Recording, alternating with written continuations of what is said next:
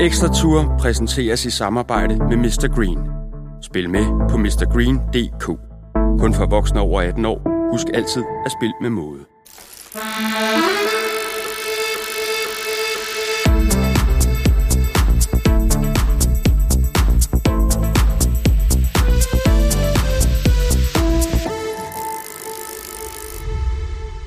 Velkommen til Ekstra Tour, Ekstrabladets podcast om Tour de France.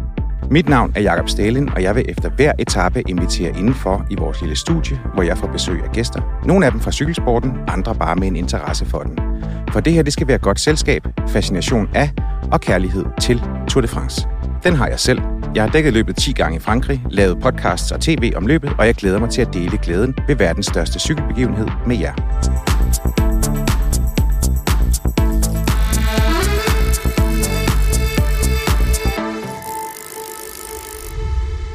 Velkommen indenfor til Ekstra Tour, hvor vi skal vinde den første af tre Pyrenæ-etapper. Min gæst i dag er en, øh, en, øh, en stemme, en person, man vil kende, især fra, øh, fra Discovery, hvor man kan følge øh, ham i det program, der hedder Radio Tour. Du er også forfatter, og så er du cykelelsker. Velkommen indenfor, Bastian Emil Goldsmith. Tusind tak, Jacob. Jeg er glad for at gå ind i den her prominente række af gæster i, i dit program. Jeg glæder mig til at være med. Det er dejligt at høre. Det er dejligt at høre.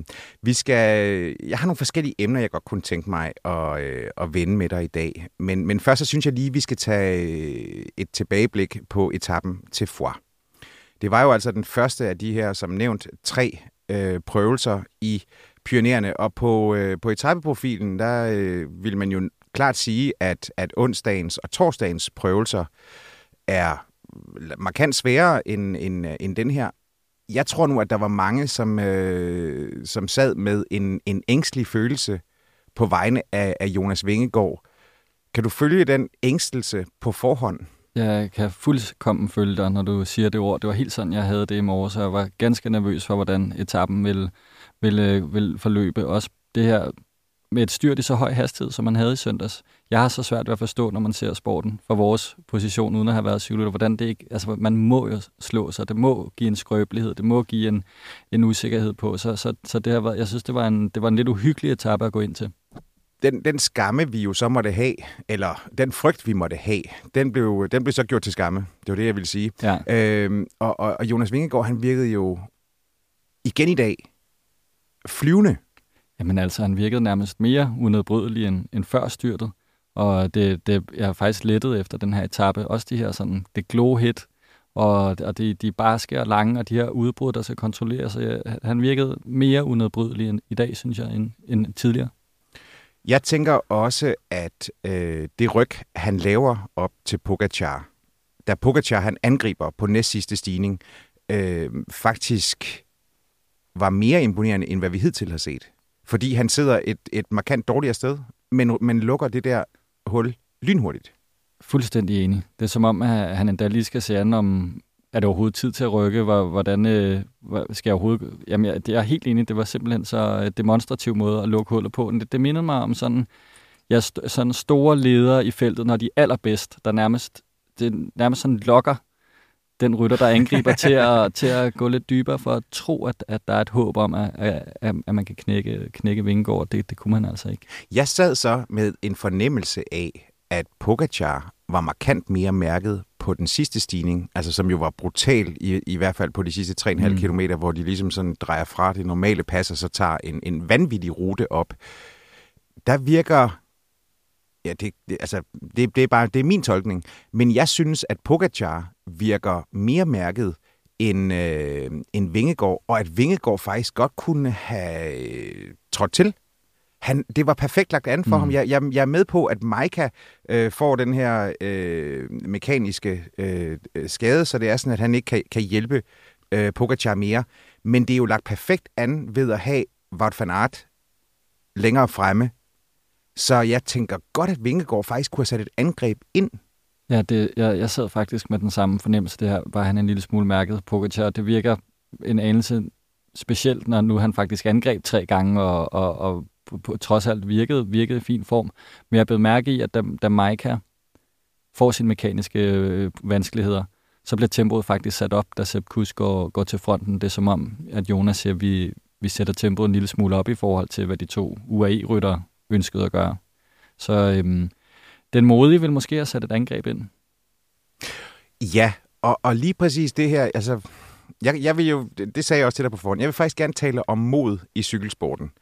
Øh, fordi, altså der er jo ingen tvivl om, at, at i min optik, det største udtryk for mod, vi har set, så vi på Col de Granon-etappen. Mm.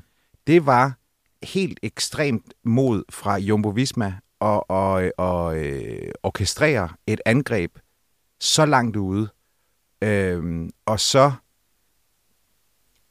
øh, versatilt, Mm. vil jeg sige. Og så se Jonas Vingegaard. Det der, det var, mm. det var øh, den modigste cykelpræstation, jeg har set i lang, lang tid.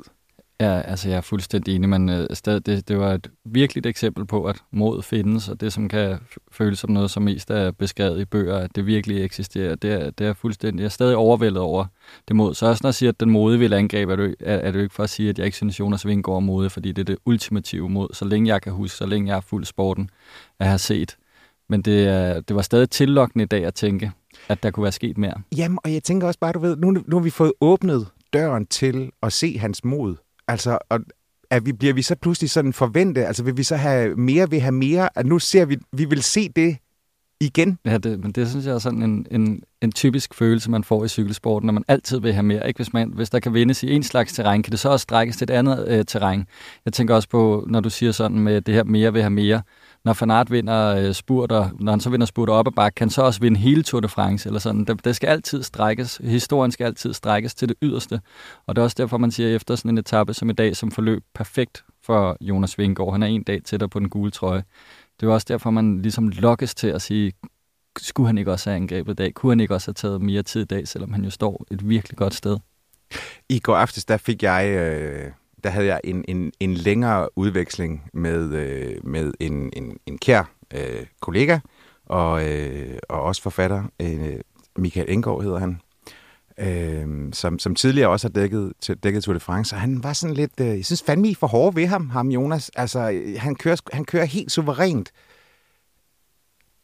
Er det, er, har vi, har vi på en eller anden måde skabt sådan en, øh, en, en, en fortælling, en, en ramme om Jonas Vingegaard, som, som mere var, at det her det er også det er mere Pogacars tur til at tabe, end det er Jonas Vingegaards tur til at vinde. Altså forstået på den måde, at vi taler rigtig meget om, om Pogacar og hans angrebsløst, men vi kan vel ikke allerede have glemt, hvad Vingegaard gjorde på Col de Granon? Kan du følge mm. Altså den? Altså, jeg synes virkelig, Jonas Vingegaard bliver hyldet. Jeg står ikke med en fornemmelse af, at, at der ikke bliver talt nok om, om, hvad han er i stand til, og det, han er i gang med at, udføre lige nu. Jeg tænker, at den her fastholden i Pogacars styrke er jo, fordi han jo vandt med fem minutter sidste år, og fordi han, øh, han er en mand for det umulige også, og for det fuldstændig skrubbeløse og, og næsten gale nogle gange med, med de angreb, som han har sat ind tidligere i, i regnvejr for to år siden. Og han har, han har gjort nogle, altså jeg vil også sige, det, det angreb, han satte ind for, ja, ved det, tre etapper siden nu, den første massiv centrale etape, hvor han angreb med 181 km til mål og den slags. Det er jo klart, at han er en mand, man skal frygte. Og da, da, da Pogacar førte, så talte vi meget om, hvordan skulle Vingegaard gøre? Og der var det med en opskrift som den på øh, Granon, som ingen havde tur håb på, men som så skete. Jeg havde ikke engang fantasi til at forestille mig, det de satte i værk. Så jeg vil sige, det er også et af de udgangspunkter, man har, når man følger et løb som Tour de France, at man måler alt ud for den, der fører. Hvem skal han holde øje med? Hvad skal der holdes øje med? Og det er helt naturligt, at det er Pogacar, som, som jo nok er den bedste rytter i verden. Jeg synes jo også, at, øh, at jamen, Pogacar, han, han, han viser jo mod øh, stort set altid. Øh, han forsøger hele tiden. Det er også, det er også kun lagt op på ham. Mm.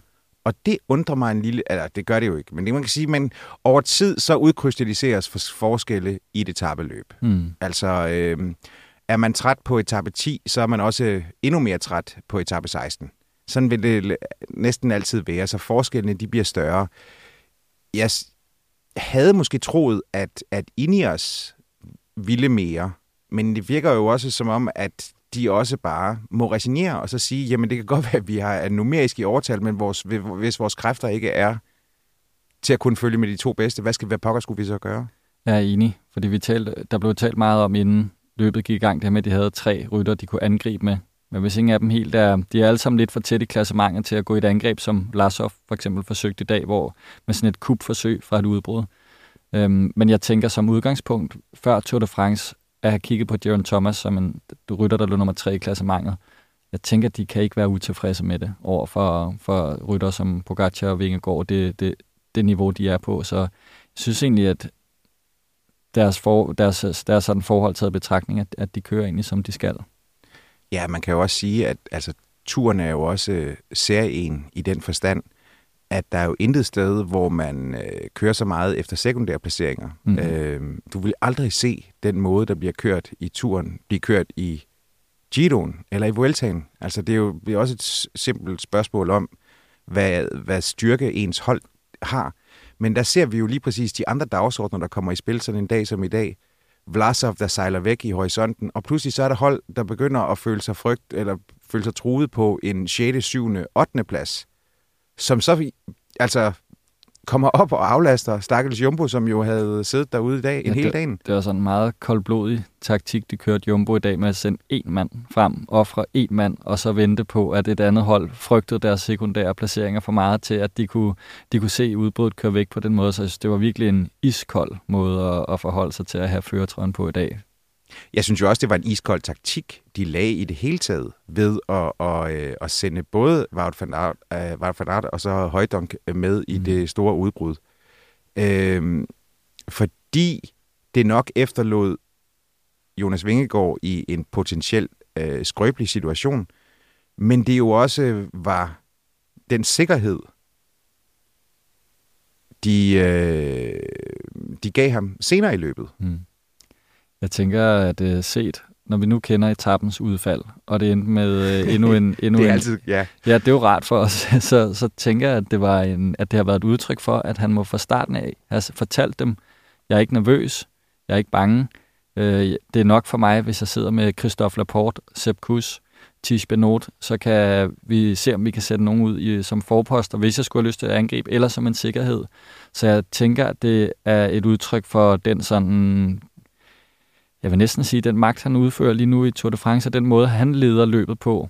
Og jeg, når det, som, det, som vi efterspørger, jeg sad og stillede mig selv spørgsmål mange gange i dag, det, som vi efterspørger, det er i virkeligheden, at han skal køre ligesom måske US Postal kørte, eller som øh, øh Chris Froomes Team Sky kørte, hvor det bare er et fuldstændig total kontrol og dominans fra feltet, og så kan, sådan set, kan resten af løbet sådan set køre sit eget, sit eget stykke. I virkeligheden er det her en fuldstændig befriende måde at håndtere at have den gule trøje på, med at sende den grønne trøje i angreb på en bjergetappe, sætte, altså, sætte sin vigtigste fladbanerytter frem for, måske om senere, det er jo en, det er en meget kreativ måde egentlig at lægge sin taktik på, og stå i meget skarp kontrast til de sidste tre årtier af cykelløb, vi har set, og det er jeg på en måde virkelig taknemmelig for. Jamen måske er det simpelthen, øh, er det jo også et udtryk for, nu, nu, jeg tager ikke noget fra Jonas Vingegaard, når jeg siger, at han kan være formel i interviews, øh, og det er ikke altid, at han, øh, han fortæller øh, mere, han fortæller ikke mere end højst nødvendigt. Nej, og det, det, er, det er, han er jo et virkelig reflekteret menneske, og har, altså, jeg synes, han er virkelig meget dybt i sin personlighed, så jeg, jeg, jeg kan sagtens se, jeg er helt med på, når du siger, at det er ikke for at sige noget forkert, at, at han ikke siger meget, for han siger jo bare ikke meget. Men... Nej, men, men, men måske, at vi faktisk ikke forstår, hvilken Øh, ja. Altså, hvor, hvor, hvor, øh, hvor meget respekt der står om ham internt på holdet. Det tror jeg, du var fuldstændig ret i, ja.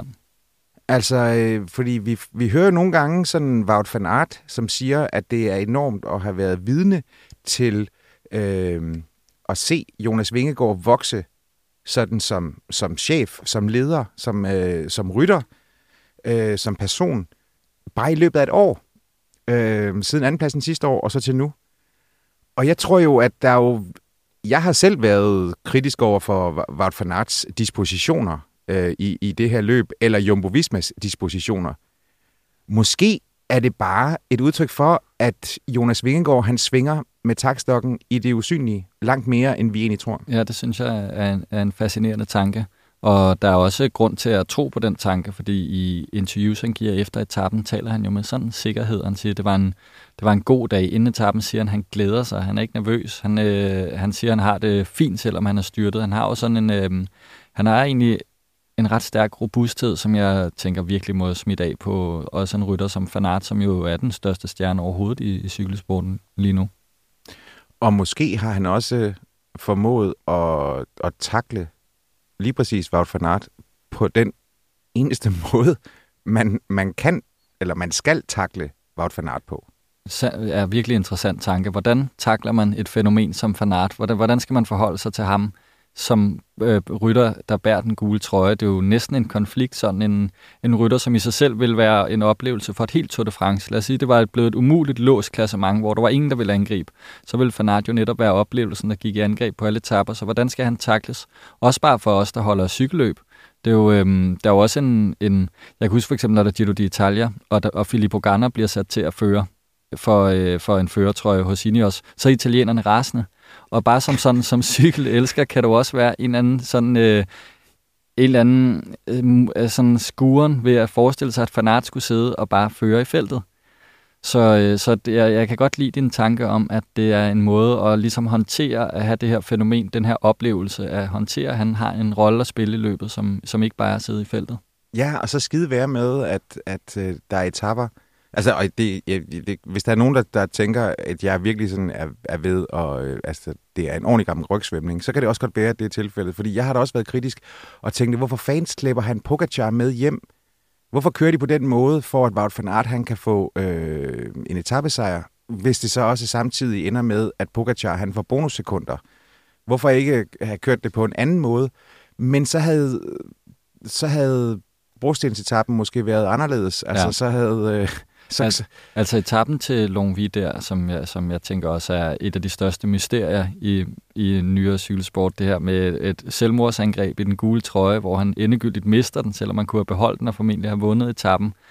Altså det er jo, en, øh, det er jo sådan en absurd måde at bruge sin, sine kræfter på. Og den blev jo fuldstændig reddet, som du siger, ved at hvis den ikke var forløbet sådan etappen, så havde han måske slet ikke været interesseret i at give den nødhjælp, som han lavede på, på etappen, med, hvor han, på, altså på brostensetappen, hvor han hjælper Vingegaard tilbage.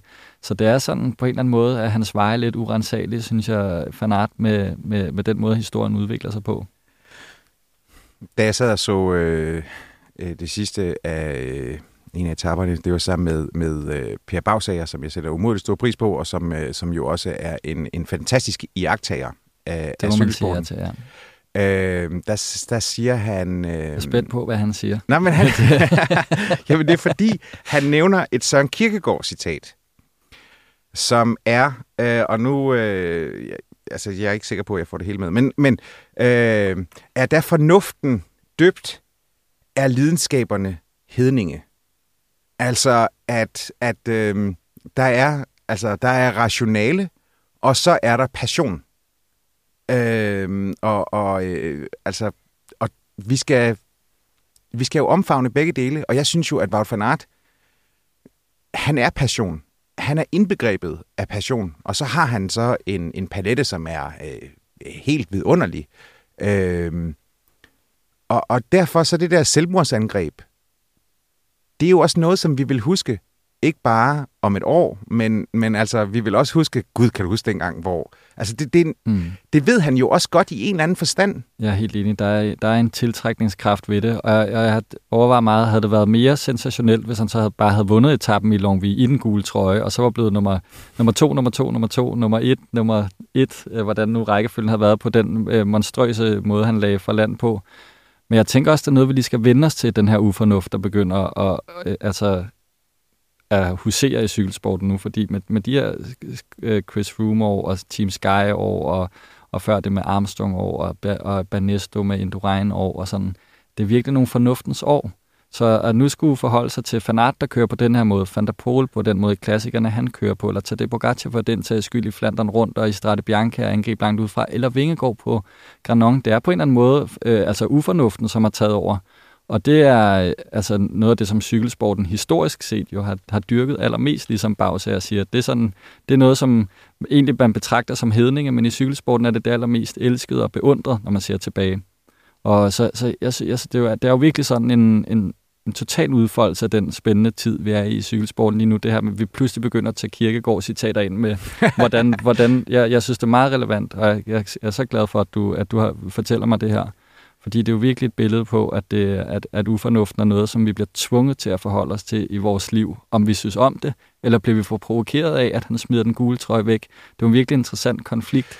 Ja, altså fordi jeg kan jo godt, jeg, jeg, jeg synes jo, at det er fantastisk at sidde og, øh, og, og se en, en meget sådan, hvad skal man sige, kalkuleret taktik øh, bærer frugt. Vi så det næsten, da Mads P. han, øh, han vinder, øh, øh, eller kom bliver træer her i, i, øh, i forgårs var det jo så. Der var, har været en hviledag. Men hvor jeg jo, altså, hvor jeg jo ser, at det her det er en, en øh, fremragende udført taktik, at, at trackholdet sætter sig frem på den sidste stigning og bare moser igennem, smadrer alt, hvad de kan nede bagved, og det er næsten lige ved at, at lykkes. Øh, det synes jeg er, er vildt fascinerende. Jeg synes også, det har været vildt fascinerende at se øh, Jumbos i dag. Men man kan jo ikke udelukkende se cykelsporten ud fra sådan et taktisk perspektiv. Altså, så... så øh, der, alt det andet skal også være der. Mm. Altså... Øh... Tænker du ikke også, at den øh, etappen til Granon var et eksempel på det her perfekt planlagte, perfekt udførte mesterstykke, at den sådan havde noget af det samme? Jeg tror aldrig nogensinde, jeg har, jeg har set så modig en taktik. Nej. Øh, og, og, og så, ja, det har jeg måske nok, men, men hvor, den, hvor, hvor udfaldet, det bliver så markant. Øh, fordi det er jo også med til at, at tegne historien. Fordi der kan jeg da også huske, da, da Andy Slæk han prøvede der i 11, og det var også stort altså anlagt. Men, men, men slutproduktet, blev jo ikke helt det samme, Nej. som det gjorde her. Og det er selvfølgelig også med til at tegne et billede. Det er rigtigt. Det, det, det er et interessant forhold, det der mellem tilfredsstillelsen ved noget, som bare er altså planlagt til perfektion, som dem for øh, Mads Pedersen spurgt, der skulle være lykkes med at sætte dem over stigningen, og det, det blev perfekt decimeret, og de kunne ikke komme med. Og så, øh, og så når det bare, når det, når det helt vilde og vanvittige sker, hvordan er, hvordan er forholdet mellem, mellem de to? Ja, jeg, jeg, jeg tror, altså, jeg er i hvert fald blevet meget bevidst om, at, at, øh, at man, altså, vi skal omfavne dem, der tør tænke stort, og også dem, og også, altså, også når det ikke lykkes. Øh, Wout van Aert. Jeg ved jo ikke, hvad han... Det er ikke engang sikker på, hvad han tænkte. Altså, det var bare på ren instinkt. Ja, altså han sagde jo selv, det er også det er vildt fascinerende, hans replikker efter Longvie-etappen der med den gule trøje. Det der med, at han ønskede bare at vise publikum den gule trøje. Ja, han ville hylde den. Han ville hylde den trøjen. Og det er jo sådan, det er jo en, det er jo en utrolig replik. Jeg, jeg, jeg tænker, den kommer til at stå i lang tid, fordi for det første er det jo den trøje, alle holder, alle holder øje med i forvejen, og det ultimative måde at vise den frem på, er jo ved etappesejren. Så det var en endnu mere sådan, det gjorde hele hans mission endnu mere vanvittig, at han bare ønskede at, at vise den ved nærmest at sætte den over styr, og, og, og, og det var, jamen det, det, jeg, jeg synes, det er endeløst fascinerende at, at, at tænke på. Nå, men altså, vi, vi så jo også bare et eksempel der, øh, altså i forgårs, ved at, altså hvor smukt det, sådan, det, det ulogiske kan være i, at, at øh, Michael Mørkøv, han kører etappen til mål øh, for at hylde løbet. Altså, det rationelle havde jo været, han var ved at koge over derude, det rationelle havde jo været at bare sætte sig ind i bilen. Men, men øh, det er ikke rationelt, det han gør. Det er, øh, det, er, øh, det er rent på følelser og, øh, og stolthed, øh, kærlighed til løbet, respekt for løbet. Og jeg synes jo, at det var, altså, jeg får nærmest helt guldgysning af at bare tale om det lige nu her. Ja, jeg fik det på samme måde, da, da du nævnte det. Også der med, det resonerer hos alle. Alle kan lide det, der skete. Altså alle beundrer det, det her med at kæmpe, selvom man har tabt. Der er ikke engang, øh, altså der er ikke engang, til sidst var der ikke chance for, at han kunne, at han kunne fortsætte løbet. Og, øhm, og det, det er jeg helt enig det, det giver også det giver bevæger en helt særlig bevægelse ind, og det er også interessant det med, at det har gjort det hos alle mennesker. Alle, har, alle holder den aktion. Og den står i ret skarp kontrast til, hvad der ellers er begyndt at udvikle sig, synes jeg. Især Giro d'Italia er hårdt ramt, ved at rytter planmæssigt trækker sig ud af løbende. Øh, og Michael øh, gjorde det, nu blev han så syg, men han havde også planer om at trække sig før tid for Giro d'Italia. Kelly Buren gør det. Van der Poel gjorde det i Tour de France sidste år, efter han havde domineret løbet fuldkommen den første uge, for at fokusere på OL. Det er en meget, meget skidt udvikling, som jeg virkelig, virkelig ikke bryder mig om, og som jeg kommer til at, at, at at stride imod, hvorfor cykelsporten er blødet til noget. Ved netop, at man kører, selvom man ikke kan mere, og selvom alt er tabt, at man så fortsætter. Så det var et så vigtigt billede på, at, at Michael gjorde det, og også jeg er så lykkelig over den måde, det har resoneret hos, på os alle på, og det gjort indtryk selv på Christian Prodom, stod ja, og ventede. Ja, lige præcis, ja. som jo, altså, som, som så gengældte den. Han kunne jo godt se, at det her, det var udelukkende et udtryk for respekt, og, og som løbets direktør, så anerkender han den respekt ved at stå der og modtage ham den som den første. Jeg synes fandme, det var et øh, vidunderligt øjeblik. Helt enig. Dyb respekt. Øhm, jeg synes jo også, altså nu kan man sige, Michael Rasmussen, han, øh, ikke Michael Rasmussen, undskyld, Michael Mørkøv, øh, han, øh, han betalte jo en høj pris for at køre i den her brændende hede varme.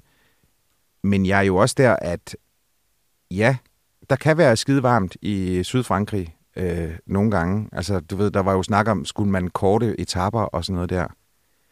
Der tænker jeg også, at du er enig med mig, når du siger, at det skulle man fandme galt ikke finde. Altså. du, jeg, jeg synes, at det er en frygtelig fjende, det her Extreme Weather Protocol. Og øh, alle måder at altså, skulle aflyse løbende, når der kommer øh, små trusler mod, hvordan det skulle... Hvordan, altså, det er netop hårdheden, øh, der har gjort, at cykelsporten er noget, som har så, så stor en tiltrækningskraft. Og begynde at skulle øh, lave regler om, hvordan rytterne må køre. Jeg er jo også imod det her med, at man ikke må køre, som må hurtigt køre. For jeg synes også, det er en, en eller anden sted en hyldest til den, til den dristigste øhm, inden, for, inden for nogle rammer. Altså, at man ikke må lægge sig ned over cyklen? Ja, lige præcis. Ja. Så det, det, det er blevet forbudt nu, og det synes jeg er et skråplan, det her med at gå ind og sige, sådan her, sådan her må I gøre, sådan her må I ikke gøre.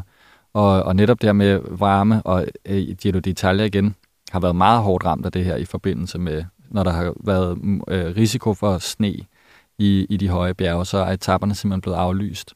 Og det er en, det, jeg, jeg ser det som en fjende af cykelsporten, fordi det, det er en negligering af, hvad det er, der har gjort sporten til noget. Det her med, at vi i de bedste øjeblikke virkelig ser noget, som er heroisk, eller som er virkelig modigt. Som nu har vi haft en helt anledning til at sidde her og snakke om, om mod på grund af, at det virkelig viser sig helt tydeligt, og, og det er været altså med til at gøre i endnu højere grad, ligesom det gjorde med Michael her. Ellers havde vi ikke set den opoffrelse, som han, som han lavede, så jeg er meget imod det. jamen, altså, jamen, øh... Og det er jo enormt, jeg, men det er jo sagt med al respekt for rytterne, fordi jeg ved jo, at det er et meget hårdt arbejde, de har, men det er også derfor, at den beundring bliver betalt så mange folk igen, at de netop kan det, som almindelige mennesker ikke er i stand til. Jeg ved jo også, at øh, altså jeg elsker jo også cykelsporten, fordi at man hylder fortidens helte, øh, og at man øh, at man øh, har en forståelse for, at man står på skuldrene af, af mange andre. Og, øh, og det gør man jo øh, det gør man jo ved, ved rutelægningen eksempelvis. Øh, der, der er både det her med, at man genbesøger steder, som, hvor man ikke har været så ofte, øh, men at det så giver anledning til, at vi får genfortalt historien om, hvad der skete der sidst, eksempelvis. Øhm, og det synes jeg er en, en, øh, en, en pragtfuld egenskab ved, øh, ved cykelsporten. Hvis det er sådan, at du skal prøve at sætte den her tur i sådan et, et historisk perspektiv, for jeg ved, at det, øh, det betyder meget for dig, øh, tror du så, at vi har i en eller anden forstand i al den her vidunderlige anarkistiske tid, vi er i, har vi så tegningen af, af en duel, som kan komme til at blive legendarisk, den mellem Jonas Vingegaard og Tadej Pogacar? Eller er det for øh, ensidigt at se på det på den måde? Det er jo altid sådan, lidt, når man bliver stillet et, et rigtig storladent spørgsmål, som det her øh, og jeg tænkte, det var egentlig lidt det samme inden Tour de France her, hvor spørgsmålet ofte bliver stillet, kan Jonas Vingegaard vinde Tour de France? Det er jo sådan, øh, det, det er to øh, spørgsmål, som virkelig griber ud efter et stort svar også. Og jeg kan slet ikke se, når nu der allerede er et helt fundament for, at det spørgsmål kan stilles. Det er jo helt oplagt at sige ja, fordi det er jo virkelig en sandsynlighed, at det, den her rivalisering kan opstå. Og de er jo sådan virker til at være rimelig gode kammerater egentlig. Men det er jo virkelig længe siden, vi har set to kompetenter, som så jævnbyrdigt og, øh, og ja, så med åben pande udfordrer hinanden øh, dag for dag. Begge to, de har begge to en ung alder og de har to meget stærke hold bag sig, selvom de begge to er stikket med deres hold lige nu, som, som sådan lidt øh, næsten ironisk, så, øh, så, så er det to stærke mandskaber også, og to af de rige hold, eller sådan stormagterne, det plejer typisk at være sådan en, et stort hold over for en, en udfordrer, som er sådan lidt alene, eller øh, det, de er sådan egentlig jævnbyrdige på den måde. Så når du, jeg er helt enig, Jacob, når, når du, eller jeg, jeg, vil, jeg vil bare sige ja til det. Jeg, jeg tror, det kan blive en, en duel, som kommer til at definere, kan definere det næste år 10. Øh, År 10. Altså fordi vi, vi skal jo vel tilbage til sådan noget Lance Ulrik, øh, Lance Armstrong mod Jan Ulrik, øh, for med. Og det, men altså det var jo, det var jo ofte ikke tæt. Nej. Øh, altså der var lige 2003-udgaven, hvor der faktisk også var ekstrem varme, og hvor øh, Lance Armstrong er ved at smide det hele på, på den sidste enkeltstart, og jo faktisk øh, kollapser efter målstregen. Øh, netop i den her frygtelige ja. sydfranske varme her. Men, men det var jo også en duel, man så frem til. Ja. Det gjorde jeg i hvert fald. Jeg synes, den var fascinerende. Øh, og, og i en eller anden forstand, så, øh, så havde man jo altid, altså nu også bare fordi jeg synes, at Lance Armstrong var et dumt svin, men man havde jo, jeg havde en stor veneration for, for Jan Ulrik. Jamen, altså, Jan Ulrik er også så fascinerende et menneske, og alt det her mørke, som også omgiver ham, og alle de problemer, han mødte op til, det her, han kunne udfordre Lance Armstrong, selvom han varede for meget hver gang Tour de France startede. Hvad kunne det ikke blive til, hvis han... Det var sådan nogle åbenlyse tanker, så det, den havde med det samme alt muligt at fødes af, den, den sådan øh, rivalisering mellem de to. Ja, altså der kan man næsten, der er de næsten for søde, altså Vingegaard og Pogacar, i en eller anden forstand. Jamen, så er de så sådan... Øh, så er de så tavlige ved hinanden på cyklerne, synes jeg. Og øh, der, der, der, er sådan, der er lidt mindre plads til, at man skal kunne jeg vil næsten sige sky ud, men det er ikke det rigtige ord, men der er mindre plads til, at personlighederne kan udfolde sig på den måde i, altså i, i sport i dag. Øh, niveauet er simpelthen så højt, at alle al personligheder, der skulle stride ud, de bliver sådan filet lidt til, hvis det skal lykkes. Men jeg synes, der kommer med en masse. Jeg tænker, det her Pogacar, der øh, på, i, i dalen inden Granon, sidder og laver grimasser, smilegrimasser til kameraet og, og, og, og laver sådan, øh, gestikulerer, han, har det, at han virker til at have det perfekt, ikke? Eller sådan, de, de, jeg synes faktisk, de, de har masser at tage fat i Beto Pogacar med sin sådan overdrevne udadvendthed. Og Vingegaard, som jo virkelig om nogen øh, ønsker egentlig at forholde sig så lidt til verden som muligt, kun forholde sig til, til den, det projekt, han har gang i. Og det, det synes jeg er, er sådan en spændende sådan paradoks i Vingegaards tilværelse, næsten det her med, at ville verden så lidt, men tvinge verden til at forholde sig til ham, fordi han er sådan en fantastisk cykelrytter, ikke? Ja, det er det. Og jeg vil altså, jeg vil for altid huske øh, hans ansigt forvredet i smerte på vej op af Col de Granon. Altså, fordi jeg synes, det var, det var første gang, vi så det. Vi så den side af ham. Altså evnen til at, at æde sig selv, og evnen til at have så meget øh, ambition og... Øh, og vilje og, og drivkraft i sig. Ja, det var, det var helt vildt. Det var helt vildt. Det, det, det, han skiftede simpelthen sådan grimasse fra, fra aggression og vilje til at angribe til bare og, og, og sådan transcendere sig selv. Ja, det var, øh, det var virkelig, virkelig smukt. Øh, jeg synes lige, vi skal, fordi nu taler vi også meget om følelser og sådan noget der. Jeg synes også lige, at vi skal, vi skal runde dagens etapevinder. Hugo Ulle, som jo vandt det første cykelløb nogensinde i dag. Han har vundet et par enkeltstarter som øh, øh, altså blevet kanadisk mester ja. på enkeltstart. Jeg tror også, han har vundet sådan et eller andet panamerikansk et eller andet øh, enkeltstarts noget. Men han har aldrig vundet et cykelløb. Nej. Man vinder jo ikke en enkeltstart på den måde, sådan, altså at man kører første års stregen. Det er jo så... Men, men det, det er jo helt vildt, at Tour de France også kan det, som, som den største scene, der overhovedet er for cykelrytterne, at der så kan træde rytter frem, som aldrig har vundet før og vinde en etape. Det er jo sådan ja, det, det gør det jo vigtigt til noget specielt, cykelsporten. Det er jo, det er jo utænkeligt ellers i andre sportsgrene at forestille sig det. Og man kunne se, hvordan altså, følelserne overvældede ham, bare, altså, inden han overhovedet nåede at køre over stregen og, og tilegner øh, sejren til sin, til sin afdøde bror, som døde i en trafikulykke øh, for, for 10 år siden. Der har jeg det jo sådan, der, der er jo nogen, hvor det er sådan, at vi kan ikke lide, øh, vi kan ikke lide gråd. Altså, øh, cykelrytter, det er, det er hårde mænd, og de skal ikke græde. Jeg synes jo, det altså, jeg er, den, den, det holder jeg ikke på. Jeg synes, jeg kan godt lide at se det. Jeg kan godt lide at se, hvor meget det betyder. Prøv at tænk, altså, hvis man ikke kan sætte sig ind i det, så er man jo en koldblodig skiderik, synes jeg. At, at hvor meget forløsning, der er forbundet, når Hugo Ull vinder og det første cykelløb nogensinde som professionel. Ja. Det er også, øh, jeg, jeg, jeg kan godt lide det, fordi det er jo et indblik i hans personlighed. Det er sådan, han er. Og, og han kunne ikke styre det der. Og, og det kan man så sige, det kan man lide, eller det kan man ikke lide, men i hvert fald er det et billede på hans personlighed. Og, og da Mads Pedersen vandt sin etape, var det også tydeligt, at han var bevæget. Men han insisterede på at, at holde det tilbage. Altså, jeg tænker, han godt kunne have givet slip, og det er sådan, Mads Pedersen er. Og så kan man sige, kan jeg lide det, eller kan jeg ikke lide det, men det er et billede på deres personlighed, og derfor er det jo rart, at, at, at der bliver vist følelser, og at alt ikke bare er, at alle rytterne på den måde ikke er i stand til at gemme det væk, men de så tager en beslutning om, hvordan de vælger at, at håndtere det. Så, øh, så jeg, det vil være, det vil, jeg er enig, det vil være meget kynisk at sige, hvis, altså, de skal ikke græde. Det, det, er jo, øh, ja, det ville simpelthen være for kynisk, men det er en måde at sige sådan, der er jo, en rytter som Peter Sagan, det er jo umuligt at forestille sig, at han skulle græde efter, nej, nej, efter en sejr. Ja, nej, nej, fuldstændig. det er rigtigt. Vi kommer til at grine af at tænke på det. Ja. Så sådan, og, og det, det, kan man jo så, det kan man, øh, det kan man sige, det, det, det tiltaler mig, eller det tiltaler mig ikke, men, men det er jo et indblik i, i deres karakter, og det, det, kan, det kan jeg enormt godt lide. Bastian Emil, tiden er ved at være gået. Det har været en uh, kæmpe stor fornøjelse at, uh, at have en samtale med dig om uh, Tour de France og om cykelsport.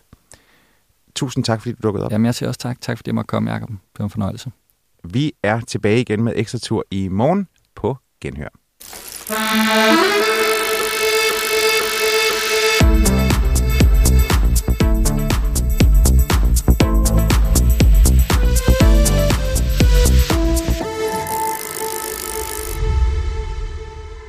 Ekstra Tour præsenteres i samarbejde med Mr. Green.